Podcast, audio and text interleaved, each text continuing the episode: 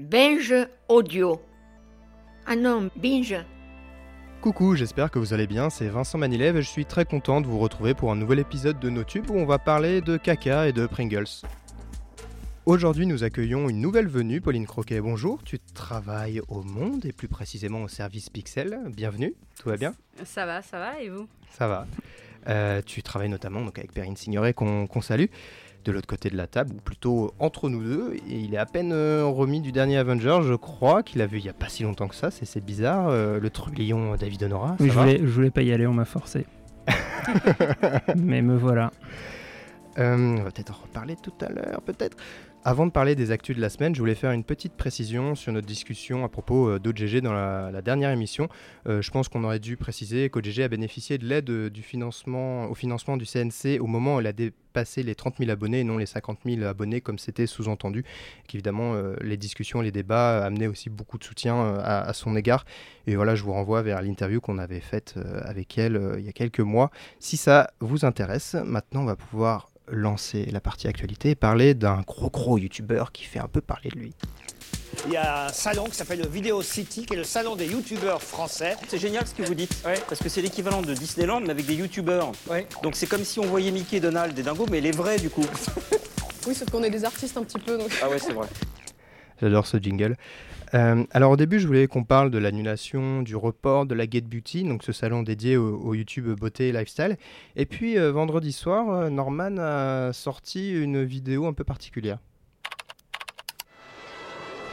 Garde à vous Soldats, la forêt derrière vous est l'un des terrains minés les plus dangereux de ce siècle.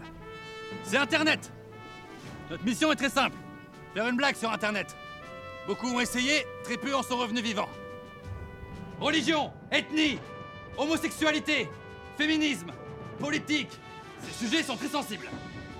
Vaut mieux pas s'y aventurer. Voilà, euh, donc euh, Norman en fait utilise le chant, un chant de guerre comme euh, métaphore de l'humour sur les réseaux sociaux, donc c'est très original.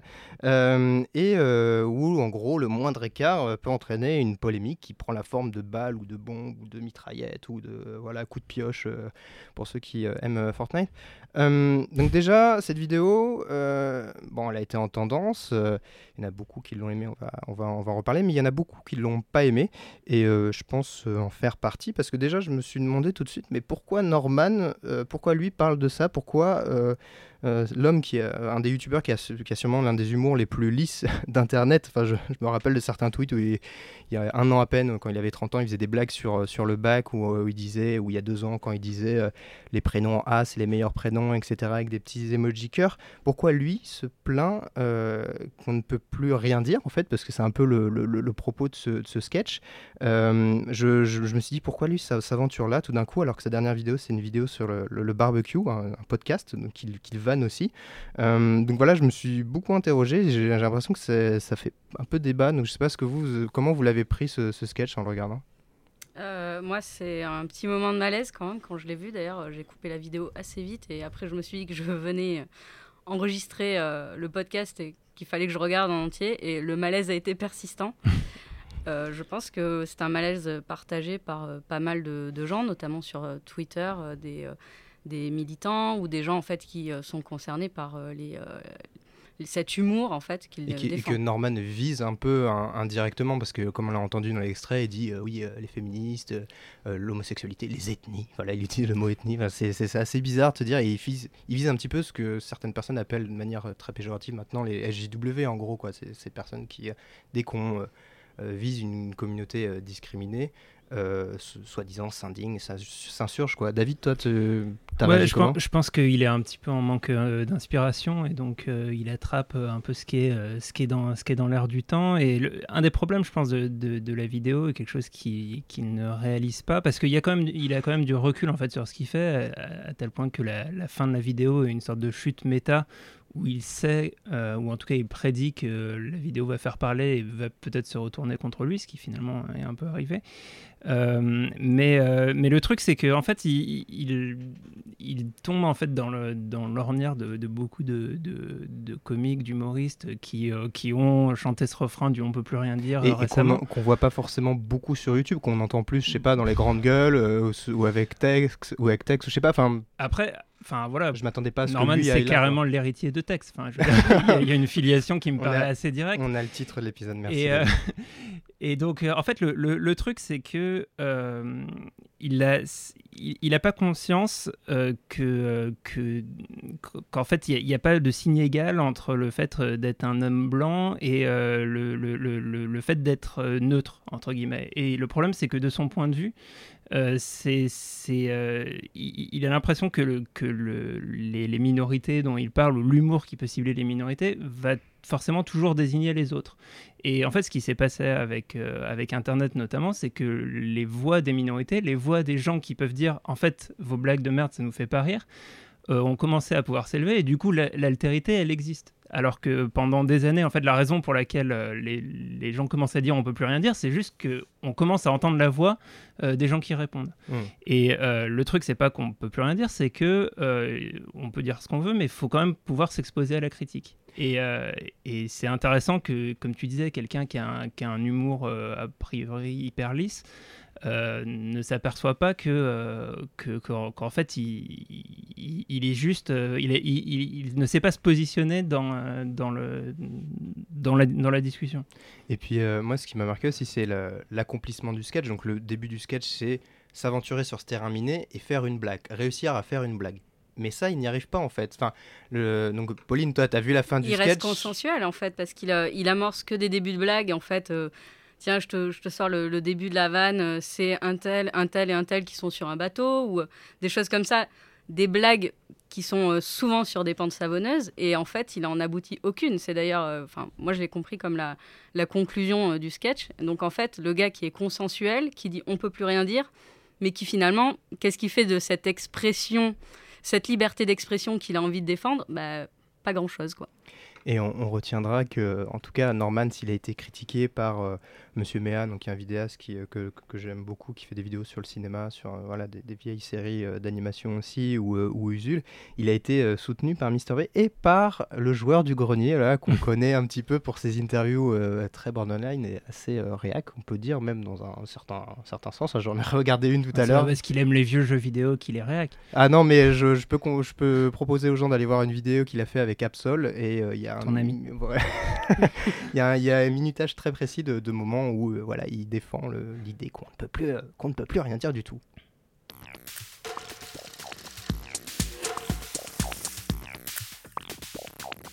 Alors l'autre euh, actualité de la semaine concerne une campagne mise en place par les internets qu'on connaît si bien puisque la cofondatrice Marie-Camille Théron intervient régulièrement en tant que, que chroniqueuse ici. Donc la campagne s'appelle Mon corps sur YouTube et voici de quoi ça parle en quelques mots. Pourquoi les corps des femmes dérangent? Aux internets, nous croyons que chacun et chacune a le droit de disposer de son image et est libre d'en user comme il ou elle le souhaite. Je suis une femme et j'ai des seins, de la peau, des poils, des règles, un utérus. Je suis une femme et j'ai un sexe, une sexualité, ma liberté. Mon sexe, mon sang, mes seins, mon cul, ma cellulite ne sont pas une honte. Depuis plusieurs mois, YouTube a renforcé la modération des vidéos où apparaissent des bouts de peau, ainsi que des dizaines de vidéos qui participent à l'éducation et à la liberté sexuelle de toute une génération. Alors donc euh, voilà, en gros, c'est euh, ça parle de, des- vidéos, euh, ces vidéos où, le- où des femmes parlent de sexualité euh, ou de leur sexualité ou de leur corps sont plus facilement dé- démonétisées. Est-ce que vous avez comme ça des, des exemples en tête Est-ce que vous, avez vu passer des, des témoignages ou ce genre de choses? Oui, il y en a plusieurs. Enfin, notamment, tu as Léa Bordier qui a fait le projet Cher Corps. Mm. Donc, c'est des portraits de femmes qui parlent de leur sexualité, de leur, du rapport à leur corps. Euh, donc, euh, si je me souviens bien, elle a une de ses vidéos qui a euh, jugé, été non, jugée non compatible avec les pubs à cause d'un soutien-gorge un peu trop transparent. Elle avait euh, témoigné ça au- dans un article du Monde. Euh, Il y avait elle, il y avait aussi Kali, qui a une chaîne qui s'appelle Kalidoscope, qui parle de sujets de société, de culture. Elle a une vidéo sur l'avortement dans le monde qui était réservée aux plus de 18 ans, qui a été démonétisée, par exemple. Hmm, Alors qu'en soi, c'est vraiment des, vidéos éducatives, pédagogiques et, importantes. hein. Donc, euh, euh, David, toi, euh, quand tu as, vu ça, tu, as vu le, symptôme d'un problème malheureusement récurrent sur, YouTube? Bah, en fait, on, peut éventuellement penser que, YouTube est sincère dans sa démarche, dans le sens où si elle, elle, démonétise les, les vidéos, c'est qu'elle n'arrive pas à les vendre à des annonceurs. Et du coup, ça élargit le problème au fait que potentiellement, c'est aussi la pression des annonceurs, en tout cas les annonceurs qui ne sont pas prêts à, enfin en tout cas qui, n'ont pas envie que leur, leur publicité précède des, vidéos sur certains sujets. Euh, donc ça, ça pose, deux, ça pose deux problèmes. Ça pose un, problème vraiment général de, euh, enfin, pourquoi est-ce que, euh, est-ce que ces vidéos sont problématiques pour les annonceurs? Et deux, ça pose un problème qui est le, le, le modèle économique qui lie YouTube aux créateurs on peut se poser la question, en fait, euh, à partir du moment où euh, on est euh, créateur, en l'occurrence beaucoup des créatrices sur YouTube, et qu'on fournit du contenu et qu'on hmm. se déclare OK pour, pour que la vidéo soit, soit monétisée, on pourrait aussi se dire que YouTube, dans ce cas-là, en fait, tire de la valeur aussi de ces vidéos. Et même, même si on ne met pas de publicité, ça, apporte du trafic, ça fait des vues, ça fait venir les gens sur, sur YouTube et circuler dans les autres vidéos. Et il y aurait une certaine justice à se dire que même les vidéos qui ne sont pas effectivement monétisées, c'est-à-dire qui n'ont pas vraiment de publicité, euh, en soi euh, ont de la valeur pour YouTube et donc pourraient apporter à ces créatrices euh, de, la, de, de, l'argent, de la YouTube monnaie. Mmh. Donc en fait, je pense qu'il y a, il y a, il y a un, modèle vraiment plus large à penser sur comment, comment, comment voir la, la, distribution de l'argent sur YouTube. Et là-dessus, je pense qu'il y a un, le caractère militant et ce qui a été entrepris par les, les internets, c'est intéressant et ça va être important aussi d'un point de vue global parce que l'idée, c'est de faire euh, s'impliquer YouTube là-dedans et de, de, voir ce qui est possible de faire. Et après, le problème de société, il est plus global, c'est euh, voilà pourquoi, euh, pourquoi les marques veulent pas être associées à un contenu qui parle de l'avortement ou, ou des règles ou du corps des femmes. Hum, il, y a, y quelques jours, je crois, Charlie Danger même interpellé un peu YouTube pour, pour demander pourquoi une, une vignette de ses vidéos avait été enlevé, euh, bloqué. Et en fait, apparemment, c'est parce qu'on voyait, je crois, un tampon sur la vignette. Et donc, euh, la vignette n'apparaissait, euh, plus. Alors, YouTube a, répondu, d'abord sur Twitter, directement aux, internets, donc en disant notamment ceci certains sujets comme l'IVG ou le viol sont importants et peuvent être débattus, mais nous avons entendu de la part des annonceurs de réticence à ce que leur marque soit associée à ce contenu. Ils ont aussi ensuite répondu au monde un peu sur euh, la même position en disant que cette démonétisation n'empêchait pas la liberté d'expression et euh, parce que les, en fait euh, si les vidéos ne conviennent pas aux annonceurs elles n'allaient pas à l'encontre des règles YouTube. Pour toi Pauline c'est un petit peu toujours un petit il se cache toujours un petit peu derrière les annonceurs ou pas c'est un peu j'ai l'impression qu'à chaque fois c'est ah oui mais les annonceurs regardez nous on, valorise des valeurs universelles etc mais les annonceurs n'aiment pas trop donc bon j'ai l'impression, alors je ne sais pas si c'est un effet de bord, mais euh, je ne sais pas si vous vous souvenez, quand il y a eu euh, toutes ces vidéos conspirationnistes, il y avait eu euh, justement, les annonceurs avaient commencé à, à, taper du poing sur la table en disant non mais c'est pas possible. En plus, c'était des vidéos qui se retrouvaient dans les tendances. Enfin, il y avait un, un affichage très fort. Et alors je me demande si c'est un effet de bord de cette politique en disant bon, on va viser assez large, on va être très prudent, voire pudibond, parce que là, ne pas vouloir afficher un, un tampax sur une, sur une vignette, c'est quand même la pudibonderie à côté de ça, moi, ce qui me, pose aussi euh, problème, et je, rejoins euh, un peu ton point de vue, c'est que euh, on a, YouTube fait beaucoup d'efforts, enfin, essaye en tout cas de montrer qu'ils essayent de, promouvoir la création féminine, et notamment une partie non négligeable de cette création féminine porte sur l'éducation sexuelle, sur le féminisme, sur des questions sur les règles, l'IVG, sur la politique féministe. Et, à côté, bah, voilà, leur couper un peu l'herbe sous le pied comme ça en les privant de YouTube Money, c'est aussi bah, remettre la, tête sous l'eau à des, jeunes femmes en fait qui essayent de, bah, de créer, de sortir du lot et de faire des choses différentes. En fait, je pense qu'il y a vraiment quelque chose qui est profondément injuste dans le modèle, c'est-à-dire que, enfin, surtout quand on est dans des, sujets qui peuvent euh, apporter un, public euh, différent euh, sur YouTube, et notamment, enfin, la polémique sur les démonétisations de vidéos qui parlent du corps des femmes, elle, elle s'étend aussi, notamment, enfin, au niveau américain, j'ai vu passer pas mal de tweets sur le fait que euh, ils ont réussi à identifier, enfin certains créateurs, que euh, des vidéos qui parlaient euh, de, transition transgenre, par mm. exemple, étaient spécifiquement monétisées, mm. enfin démonétisées à cause du titre, etc. Donc, mm. il y a apparemment des trucs très spécifiques et très clairs.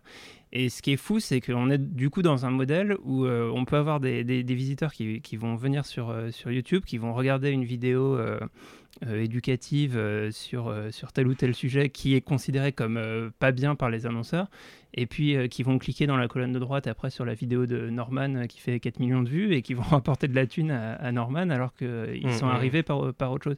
Et en fait, je trouve que ce, la manière dont est réparti le, le- le gâteau est injuste en fait. Enfin, il y, a- vraiment quelque chose à repenser là-dessus, au-delà de euh, simplement euh, YouTube se cacher derrière, le fait euh, ah bah désolé, nous on est transparent, les annonceurs veulent pas s'accoler à vos contenus, donc on vous donne pas d'argent. Ça me paraît anormal. Et puis, c'est pas la première fois, notamment vis-à-vis des contenus LGBTQ+, etc., qu'il y a des polémiques et que ça revient régulièrement. Donc, effectivement, c'est un sujet qui est très très important et qu'on va évidemment suivre de près. Mais avant de passer à la suite, maintenant, on va faire évidemment le jeu. Le jeu. Alors, cette semaine, je ne l'ai pas précisé vraiment en intro, j'ai juste parlé de, de caca de Pringles, mais je pense que ça donnait un indice suffisant. On va parler des enfants sur YouTube, c'est un gros sujet qui a, beaucoup euh, tourné euh, ces dernières semaines pour, euh, pour différentes raisons.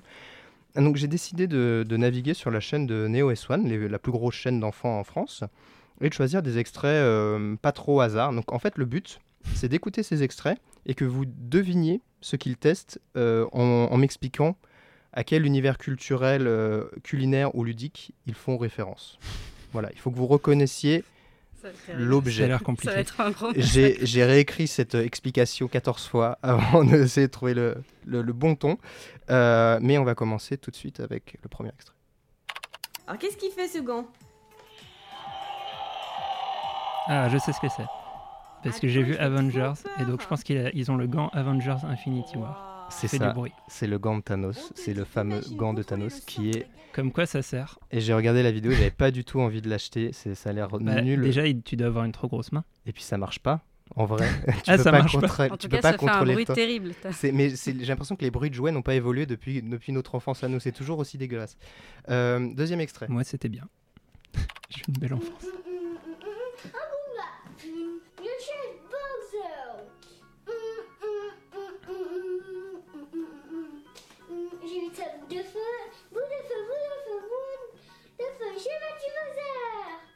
Ah, il joue à la Switch. Non, il joue pas à la Switch, mais là, c'est ce qui m'intéresse, c'est. En tout cas, il a battu Buzzer à la fin. Donc, Donc, il a envoyé des boules de feu. C'est quel donc univers il- Un jeu vidéo. Oui, mais lequel Bah, Mario. Mario. Ah euh, bah voilà, Bowser oui, ah, c'est ça que Bah, voulais. on connaît Buzzer. Mais, oui, mais moi je demandais, pas sur Switch. je demandais l'univers culturel, l'univers euh, Ah, culturel. c'est euh. si simple. Non, là en fait, il était déguisé en, en- en- en Mario en fait. oui, Ah, non, euh, je suis pas, je suis pas un psychopathe quand même. enfin, si peut-être avec le prochain extrait. Alors ça y est, on a mis tout ça en Et voilà les assiettes de nos grands gourmands. Qu'est-ce qu'il y a dedans alors? Il y Donc a là, on est dans la cuisine. myrtille, cookies, brownies, donuts au chocolat et donuts sucrés. Ce sont les Dans la- desserts du J'en fast connais food. qui ça. vont se régaler. Bonne La euh, la bonne assiette avec tous les, tous les desserts. Est-ce De McDonald's. McDonald's, ouais, Ouais. franchement bravo. Parce que même moi en réécoutant l'extrait, je me dis pourquoi j'ai fait choisi cet extrait, mais vous connaissez bien les desserts, vous connaissez beaucoup mieux les desserts Ils en McDo. testent beaucoup. hein. Beaucoup, euh, Tout ce qui est dessert et bois de fast food. euh, Ouais. Faire une chaîne. Euh, prochain extrait. Après, tu peux bouger avec ton pouce la caméra. Saute. Ah, Là, il joue encore aux jeux vidéo. En tout cas, ça y Bon, allez, ressemble. descends. Je reste comme ça. C'est joli avec des arcs-en-ciel. Ah là, je suis dans la jungle. Hein. Est-ce que je peux construire Oui, t'es t'es bien assis. Le dernier mot, un des derniers mots est très important. Ah, il faut construire. Il y a des arcs-en-ciel. Il joue à Fortnite. Il joue à Fortnite. Il joue à Fortnite sur mobile, sur mobile, je précise. En il y a je- des arcs-en-ciel dans Fortnite? Oui, enfin après. Ah oui, le- tu peux faire des tags. ou- C'est le regard d'un enfant Hmm. sur le monde, c'est merveilleux. C'est différent. a- C'est peut-être une giclure de sang en fait, hein, on sait pas. Ah oui, non, non, Fortnite n'en a pas du tout de toute façon. On passe au dernier extrait.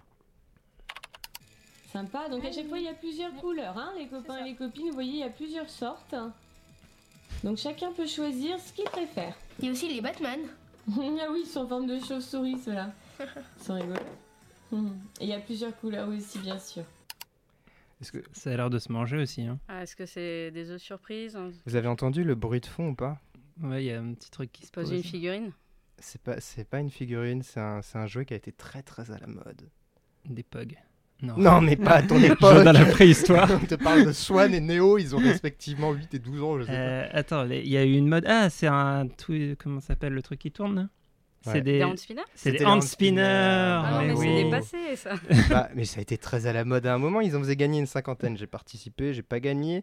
On va passer tout de suite au thème principal. Je viens tout juste de me mettre au Minitel. Alors, euh, si vous me parlez d'ordinateur et d'Internet, euh, Alors, je, suis très content de pouvoir évoquer avec vous euh, l'une des grosses sources de malaise quotidien, euh, dans ma vie euh, professionnelle et, personnelle, donc les enfants youtubeurs et leurs parents. Alors, pour commencer, donc on a déjà entendu un peu parler de, Neo et Swan, les, grosses vedettes du genre en France, avec leur maman qui a finalement décidé de se montrer à l'écran il y a quelques mois après un, un long mystère. Mais simplement, qui sont les autres enfants youtubeurs Est-ce que vous avez d'autres noms comme ça qui vous viennent à, à l'esprit, euh, vos, vos favoris quoi ou- Non, moi, je, je suis moins spécialiste que Pauline, donc je vais la, je vais la laisser Alors, dérouler. Sans parler de favoris, mais en tout cas, tu as les, parmi les plus suivis et euh, dont on a beaucoup entendu parler récemment, tu as euh, Calissa Athena de Studio Bubble Tea. Avec leur papa Michael. Tout à fait. On a euh, Amantine et Fantin, les enfants Oui, des, parents créateurs de la Je chaîne que c'était Démo une coquille au début, mais c'est vraiment Non, non, Am- je- Amantine. Je, l'ai ouais, noté ouais, ouais. plusieurs fois en me disant qu'il ne fallait pas faire de bêtises. Tu as Sabina, il y a Ellie et Lana de Ellie's Magic World. Et là, Mm. on est vraiment juste pour la France. Et après, je peux t'en citer aussi euh, à l'étranger. Ouais, ouais, et mais on va en reparler, notamment parce qu'il y a eu pas mal de, de- de polémiques. Euh, ceux-là, on, on va en reparler, mais ceux-là, le- leur, spécificité, spé- leur spécificité, je vais y arriver, c'est qu'ils sont évidemment accompagnés de, leur- de leurs parents. Euh, leurs parents, là, ils font, c'est quoi leur rôle dans, dans ces vidéos-là? Ils les, ils les accompagnent, ils font quoi avec eux, en fait? Mais ils s- alors, euh, ça dépend. Il y a plusieurs cas. Tu as par exemple euh, Démo Jouets. C'est une chaîne créée par les parents qui se disent collectionneurs de jouets. Et en fait, ils t'expliquent que les, les enfants ont voulu passer euh, devant la caméra et donc ils ont commencé à faire des vidéos avec leurs enfants. Tu as euh, Calice et Athéna, elles, elles étaient toutes seules au début, donc euh, on entendait le, le papa en voix off, enfin en tout cas euh, derrière la caméra. Et puis il a pris plusieurs, une vague de reproches, et donc du coup il a commencé à se mettre en scène avec Mmh, ses mmh. filles. Euh, Swan et Néo, on voit très souvent leur maman ainsi que le papa. Donc voilà, là, on va dire que cette spécificité, c'est plutôt des jeunes enfants, moins de 10 ans, Mm. accompagnés de leurs parents. En tout cas, on sent une présence manifeste de leurs parents, soit dans le champ de la caméra, soit derrière avec la voix. quoi. Et on reparlera un petit peu tout à l'heure des enfants qui se lancent, qui sont très jeunes, qui se lancent a priori sans leurs parents, mais euh, c'est un autre point important. On va écouter un extrait d'une vidéo de Mademoiselle Sabina justement pour bien poser le décor et l'univers sonore euh, et, euh, et visuel même, si c'est un podcast, voilà, vous allez bien voir ce que c'est. Salut mes amis, j'espère que vous allez bien. Aujourd'hui, on se retrouve pour une nouvelle vidéo sur ma chaîne Mademoiselle Sabina. Donc aujourd'hui, on va essayer de faire un hand spinner, mais pas un hand spinner normal bien sûr, mais un hand spinner en bonbon. Eh bien oui, en gummy. Allez, c'est parti, on commence. Mais avant de commencer cette vidéo, euh, s'il te plaît, abonne-toi à ma chaîne, ça me ferait vraiment très plaisir. Et mets un petit pouce bleu, ça fait vraiment plaisir aussi. Hein. Ce serait très gentil de ta part. Allez, on continue. C'est merveilleux parce que je, je- je- je vois très bien la mère avec les cartons euh, comme au Saturday Night Live avec le texte en lui disant tiens maintenant oublie pas de leur demander de s'abonner et tout. Donc voilà donc c'était Mademoiselle Sabina. Euh, dans ces vidéos qu'est-ce qu'on voit David? Parle-moi Bah- du, du, du- du- du contenu de ce qui se passe. Bah, tu disais que tu disais que c'était pour toi une source de malaise. En fait, ce qui est ce qui est gênant, c'est à la fois ça peut avoir un côté mignon parce que souvent c'est des, des enfants là comme cette jeune fille qu'on qu'on entend euh, qui ont euh, plein de peps, euh, qui adorent les bonbons, les trucs flashy et qui aiment bien s'amuser. Et, et en fait, ce qui est ce qui est un peu flippant, c'est justement le ce qu'on imagine, alors qu'on voit pas toujours à l'écran, mais effectivement l'aura des parents qui essayent en fait de, bah, il n'y a pas vraiment d'autre mot, d'utiliser leurs enfants euh, pour en gros euh, se faire de l'argent quoi. C'est ça, c'est ça que c'est c'est ça qui met mal à l'aise et c'est ça beaucoup qu'on leur reproche. Enfin j'imagine on va on va en Ouais. reparler. Ouais. Et puis, euh, mais, euh, mais du coup, ce qu'on ce qu'on ce qu'on voit, c'est des, des enfants, alors très souvent, euh, qui interagissent avec des produits de consommation, que ce soit de, de la bouffe, des jouets, des choses comme ça, et qui, du coup, et c'est un peu comme ça que je comprends le succès, l'engouement du, du truc, permettent de faire vivre par procuration très simplement euh, aux enfants qui regardent ça euh, le fait de d'avoir des cadeaux, de euh, tester euh, le nouveau jeu euh, machin et euh, ou d'aller manger à McDo quand on a des, Ouais. des parents qui te laissent euh, regarder euh, YouTube sur l'iPad mais qui t'emmènent euh, pas souvent à McDo, je sais pas. J'imagine que c'est ça un petit peu le délire. Oui, voilà, et puis euh, il y a aussi des vidéos où ils vont dans des parcs d'attractions parce qu'ils sont invités, ils font des vlogs. euh, des fois, il y a des crossovers un peu à la façon Marvel où il y a des chaînes, ils se croisent. Je me rappelle une vidéo, je crois, de Neo S1 où en gros, euh, Neo faisait croire à Mademoiselle Sabina, je crois, une autre, que euh, il était amoureux d'elle, mais en fait non. Enfin, c'est délirant et c'était un vrai Mhm. sketch surécrit. Donc il y a plein, plein de choses comme ça. Toi, en termes de, de contenu, qu'est-ce qui t'a marqué, Pauline, les- des types de vidéos vraiment particuliers? Mais tu as, vraiment euh, des formats, hein, puisque ces chaînes euh, en France, elles existent depuis moins longtemps qu'aux États-Unis ou en Angleterre, où il y a vraiment eu un format. Donc, tu as ce qu'on appelle l'unboxing, euh, des enfants qui déballent des jouets ou des surprises à foison, des gros cartons avec. euh, ça peut être des The Kinder, ça peut être des jouets, ça peut, ça peut être n'importe quoi. Donc là, c'est vraiment profusion. Tu as des formats plus de, de vlog familial où on, on simule quand même. Oui, il y a une partie de simulation euh, avec les parents très actifs. On part euh, effectivement dans un parc d'attractions, à la piscine. euh, on fait une sortie familiale et ensuite, as vraiment les, euh, les formats en intérieur. Donc, on est dans la maison, enfin, la supposée maison, hein, parce que pour certains, ils ont quand même des studios d'enregistrement, très Mm. probablement. Euh, où euh, les parents organisent des grands défis, des challenges, des cache-cache géants. Ça fait, ça fait rêver. euh, je sais pas, moi, j'aurais 7 ans, je verrais que des parents organisent des super fêtes pour, pour mon frère et, et moi, je trouverais ça génial. Mm, mm. Donc effectivement, on est un peu dans un monde rêvé et fantasmé avec des enfants qui sont supposément toujours contents et enthousiastes. Enfin, après, ça reste à voir et on voit parfois l'usure sur les vidéos, mais... Et puis, euh, et puis ça reprend souvent euh, les codes ou les tendances de YouTube euh, qui peuvent euh, parfois à la base venir euh, du YouTube adulte ou ado. Et puis voilà décliner les challenges, des challenges de danse, des trucs comme ça, des bah, Mm. évidemment à l'époque du hand spinner, Mm, euh, mm. tous, tous les tous les dérivés de ça. Et, et du coup, enfin c'est aussi ça le côté fabriqué, c'est-à-dire que c'est- même avec les enfants les plus naturels et plus charismatiques, euh, on a toujours l'impression que c'est quand même très fabriqué et très calculé. Oui, qu'ils ont vraiment ingéré les codes euh, de, tout ça. Ils savent exactement comment interagir maintenant avec la caméra. Alors, je suis tombé par hasard sur une vidéo de démo jouet où Amantine et ses parents jouent euh, à un jeu. C'est peut-être ma vidéo préférée.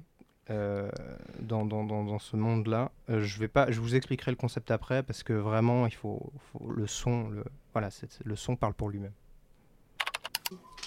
Ouais, bravo, tu vois. on a entendu, hein, on a entendu. Ouais, ouais, on sent que. On oh sent là que ça vient. Puis c'est pire en pire, hein, ça sent de plus en plus fort. hein. T'es sur deux là, Allez, deux, deux, sur allez, deux. Attention, t'es prête?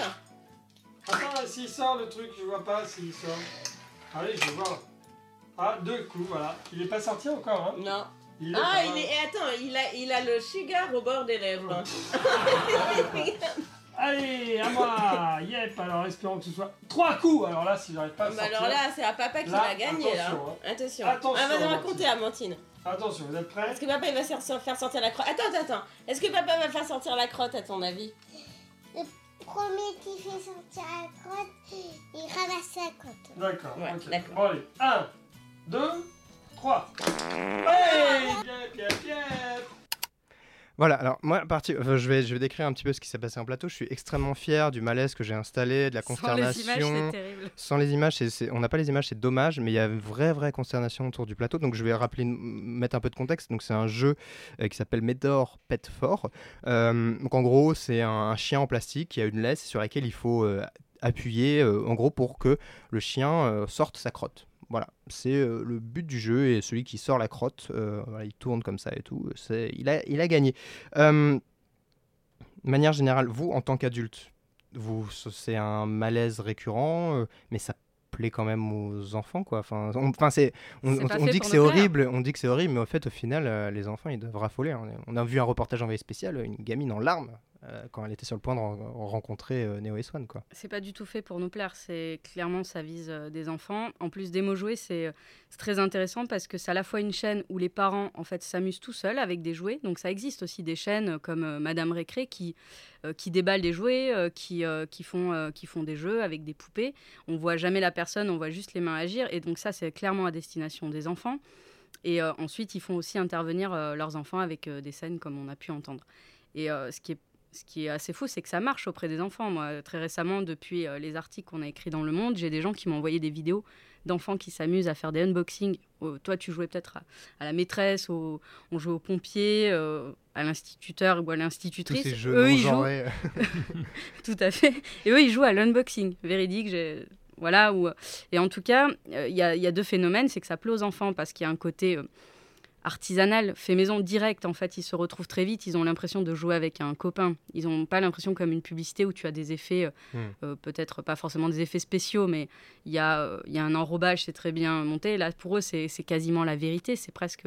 On, on est en direct avec eux. Et puis ensuite, tu as le tunnel des, des vidéos YouTube. C'est-à-dire que ça Hmm. se met en marche sans cesse. Et donc, tu as des très jeunes enfants, j'en ai la preuve, euh, qui, euh, à deux ans et demi, réclament ces chaînes. Hmm, Te disent, je veux voir, veux voir Néo, euh, je veux voir Madame Récré. Hmm, hmm. Donc, euh, oui, ça marche. David, euh, je me tourne vers toi pour te poser une question simple. Euh, pour les marques, c'est c'est l'Eldorado, quoi. C'est c'est génial. Bah, tu citais le, le reportage d'Envoyé spécial et puis on parlait aussi des articles du Monde. Il y a eu pas mal d'enquêtes euh, Mm. récentes euh, sur, euh, sur ce phénomène, on, on va dire. Et clairement, les, les marques, les annonceurs, dans le, dans le reportage d'Envoyé spécial, une responsable d'une agence de, de com va, va- euh, elle a peut-être été un peu loin dans l'explication en disant qu'elle que- qu'elle trouvait ça génial parce que euh, voilà, on, on arrivait beaucoup mieux que la publicité à carrément euh, créer le désir d'achat dans le, dans le cerveau de Le l'enfant. désir même inconscient, enfin sans qu'ils s'en rendent compte. Et, euh, et donc, et donc ça, c'est un, ça, c'est un truc intéressant. Après, il y a aussi il y a un autre aspect, c'est sur la monétisation des vidéos. On, on parlait de la question de la monétisation un peu avant, c'est-à-dire que une partie des revenus des parents euh, sur ce genre de vidéos va être sur des, euh, des vidéos sponsorisées, donc une marque qui paye pour qu'on fasse la, promotion d'un produit. Mais beaucoup aussi, euh, c'est de la YouTube c'est euh, c'est financé par l'audience.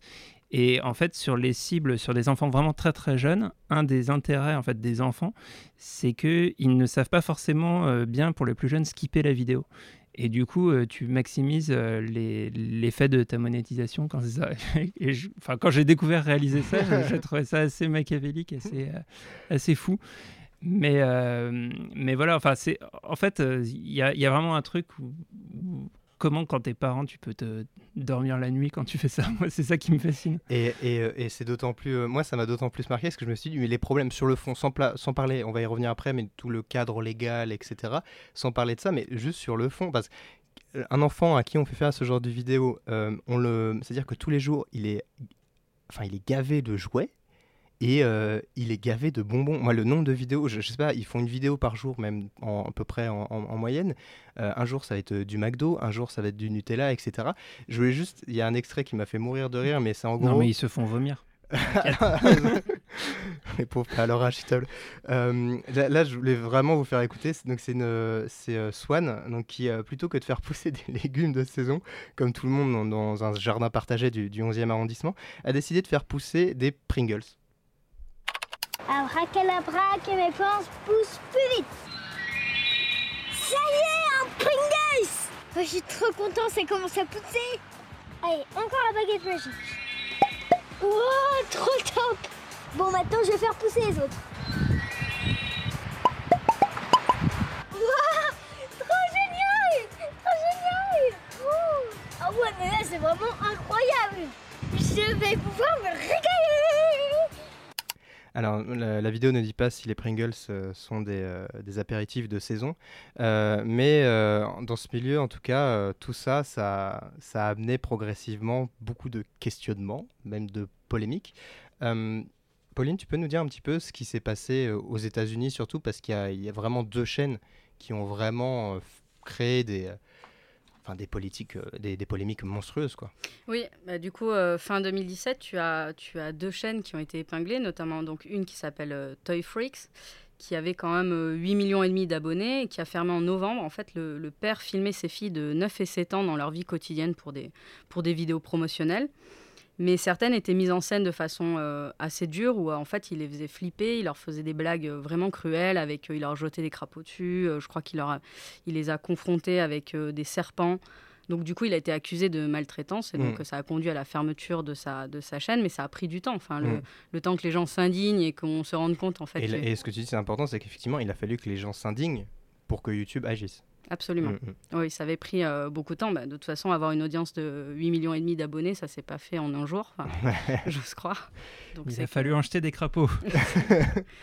Et il y avait, euh, oui, il y en avait un autre. Daddy aussi. O5, Oui, mm. Daddy O5, donc euh, lui pareil, qui faisait des, des canulars euh, très cruels donc à, à ses enfants. Donc euh, il a plusieurs enfants et avec sa compagne, il, donc, euh, il- maltraitait euh, très clairement certains de ses enfants. Donc il s'est vu retirer la, garde de deux des cinq enfants. Mm, mm. Mais il continue toujours. Alors, il a créé d'autres chaînes, sa, sa compagne a créé une chaîne. Là, il s'est mis au gaming. Enfin, Mm. voilà. Donc, c'est quelqu'un qui, qui est persistant, mais en tout cas, qui a, qui a eu une très mauvaise conduite. Et pareil, qui a, ça, ça a suscité un tollé, mais encore une fois, euh, ça a pris du temps avant que, la, avant que YouTube réagisse. Et, euh, et- effectivement, ils avaient même fait une vidéo d'excuses comme font tous les youtubeurs en cas de polémique, en disant qu'ils aimaient beaucoup euh, leurs enfants, ce qu'on veut bien croire évidemment.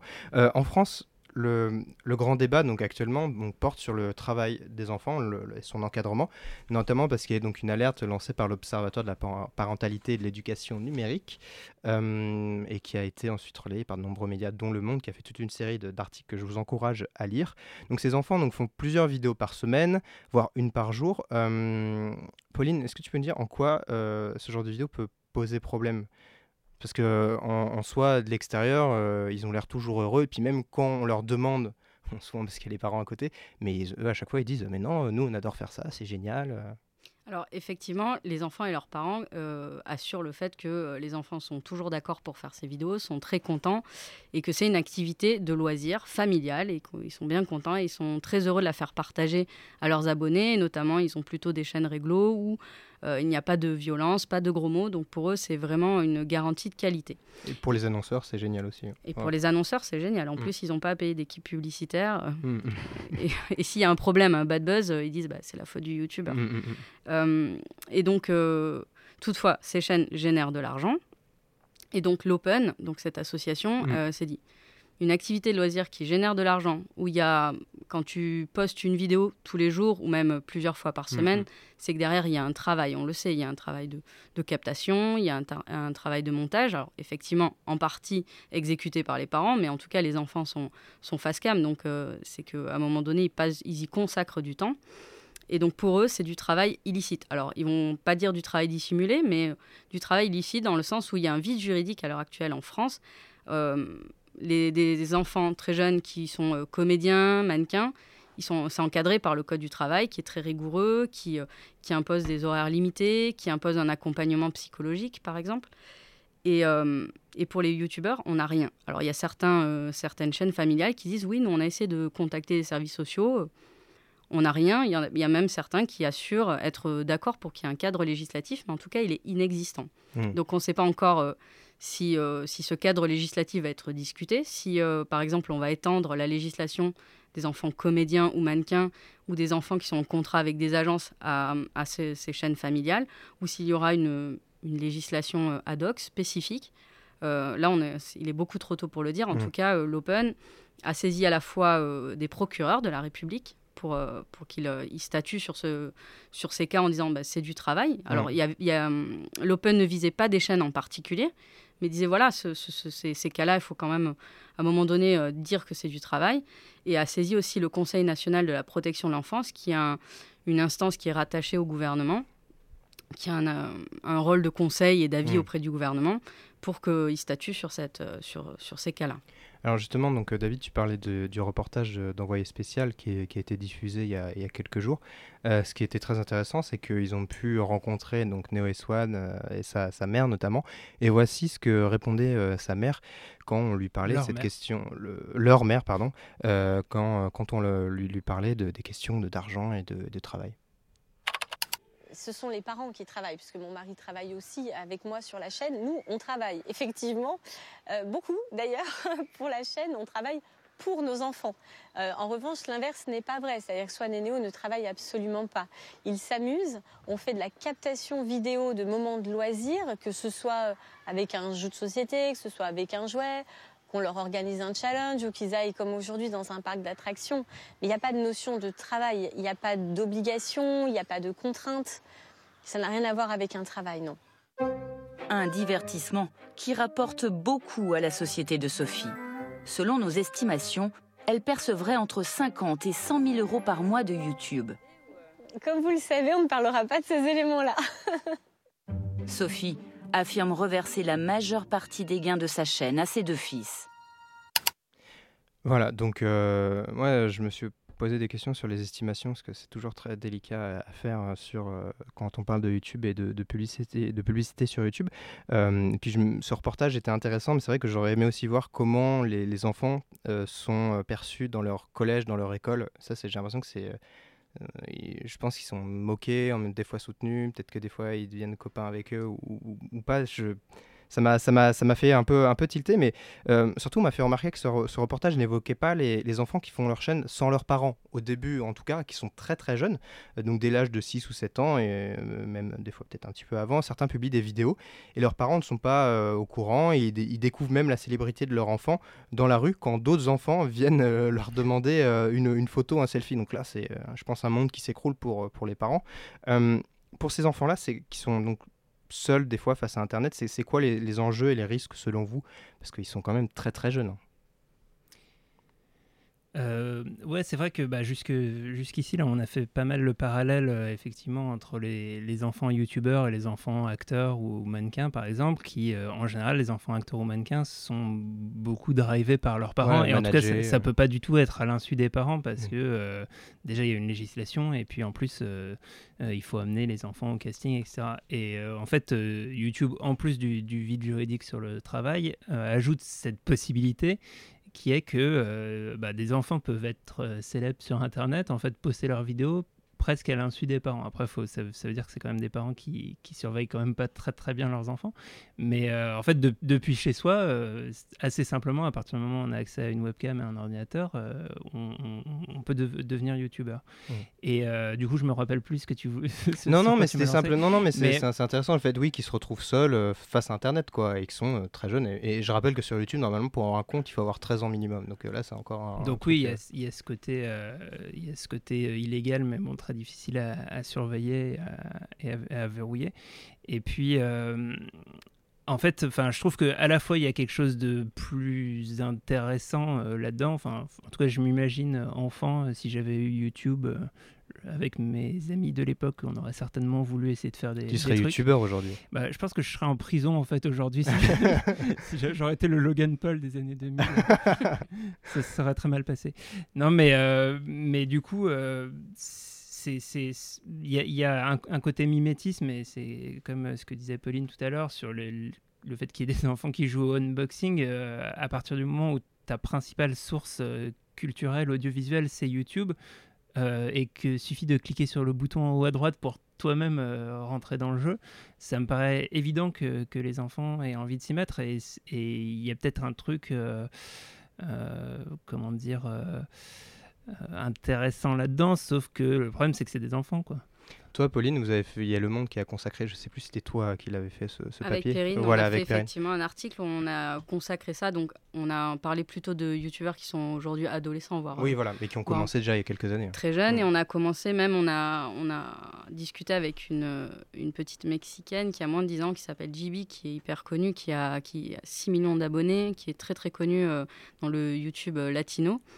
Et euh, effectivement, en fait, c'était vraiment un cas à part. Euh, ces, enfants qui se lancent tout seuls et euh, qui créent beaucoup de choses, qui, qui, consacrent du temps. Enfin, on ne pouvait pas le traiter de la même façon que mmh, des enfants qui font des unboxings et qui, qui juste s'amusent, parce que tu as aussi le cas des enfants qui se filment tout seuls en train de jouer sans vraiment s'en mmh. rendre compte. Il y a aussi ce...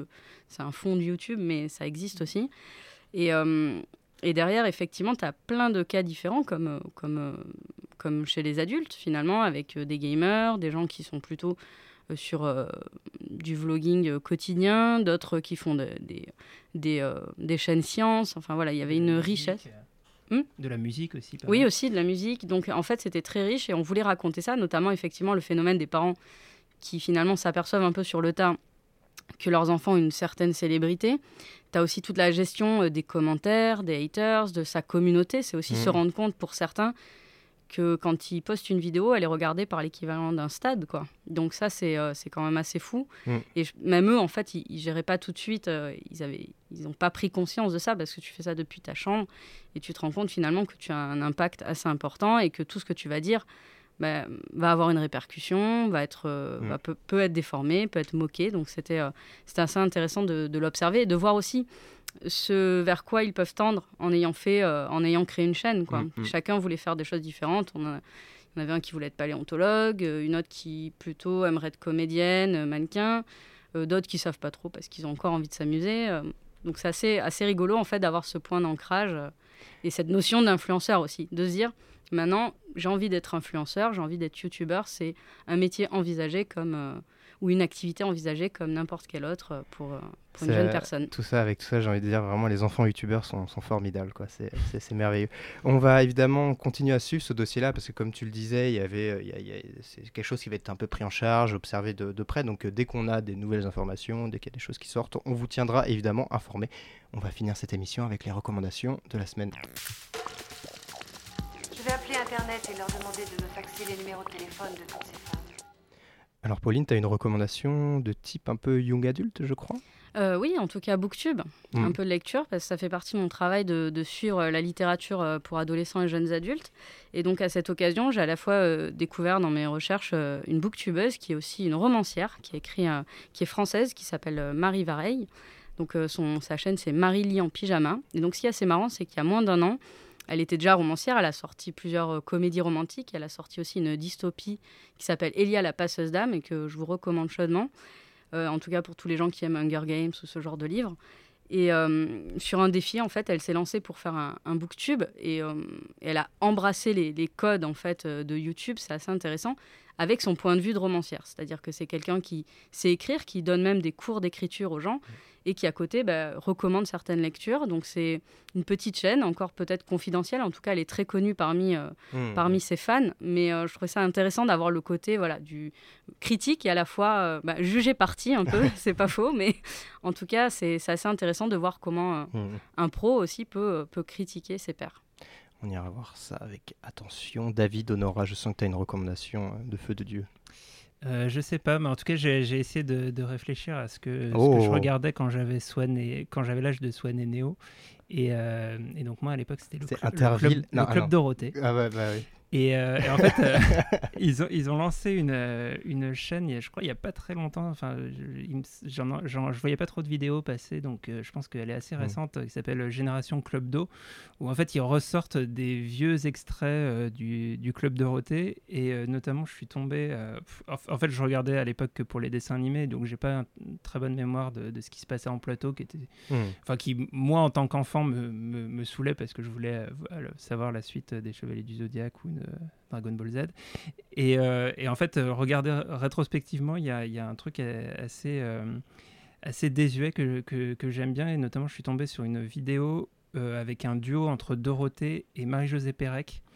euh, dans les années 90. Meilleur crossover. C'est pour moi la, la meilleure vidéo d'internet. Alors je me souviens plus de la chanson, mais, euh, mais Marie-Josée Pérec est- a toujours cette, euh, cette non-aisance euh, euh, en, en public et au micro que, que je trouve euh, génial. Et, euh, et voilà, c'est une très très belle vidéo que, je vous invite à découvrir sur Génération Club d'eau, la chaîne du Club Dorothée. Ça va tourner dans toutes les boîtes de nuit, je le sens. Moi, de mon côté, simplement, je ne crois pas encore avoir recommandé euh, Keyholes and Snapshots d'une jeune femme qui s'appelle Clem, et donc qui parle d'afroféminisme. euh, donc, elle discute d'appropriation culturelle, de misogynie noire, de négrophobie ou encore de, des problèmes de, représentation euh, pour, les, pour les femmes noires, notamment dans, la société. Donc, c'est vraiment très, très pédagogique, et euh, je pense qu'elle mérite vraiment 100 fois, voire 1000 fois plus d'abonnés qu'elle a aujourd'hui. Donc, euh, voilà, surtout quand j'y ai repensé en regardant la, vidéo de Norman où il parlait de, blackface, je pense que les vidéos de Clem sont, sont vraiment nécessaires. Merci à nos chroniqueurs Pauline et David, à Binge Audio et à Charlène pour la réalisation. Vous le savez, vous pouvez nous joindre sur Twitter, parler de ce podcast autour de vous et le liker sur SoundCloud ou Apple Podcast. Bonne journée, bonne soirée, bonne semaine et ne regardez pas trop de vidéos de Neo et Swan, c'est pas toujours très bon pour le moral. À bientôt. Binge Audio.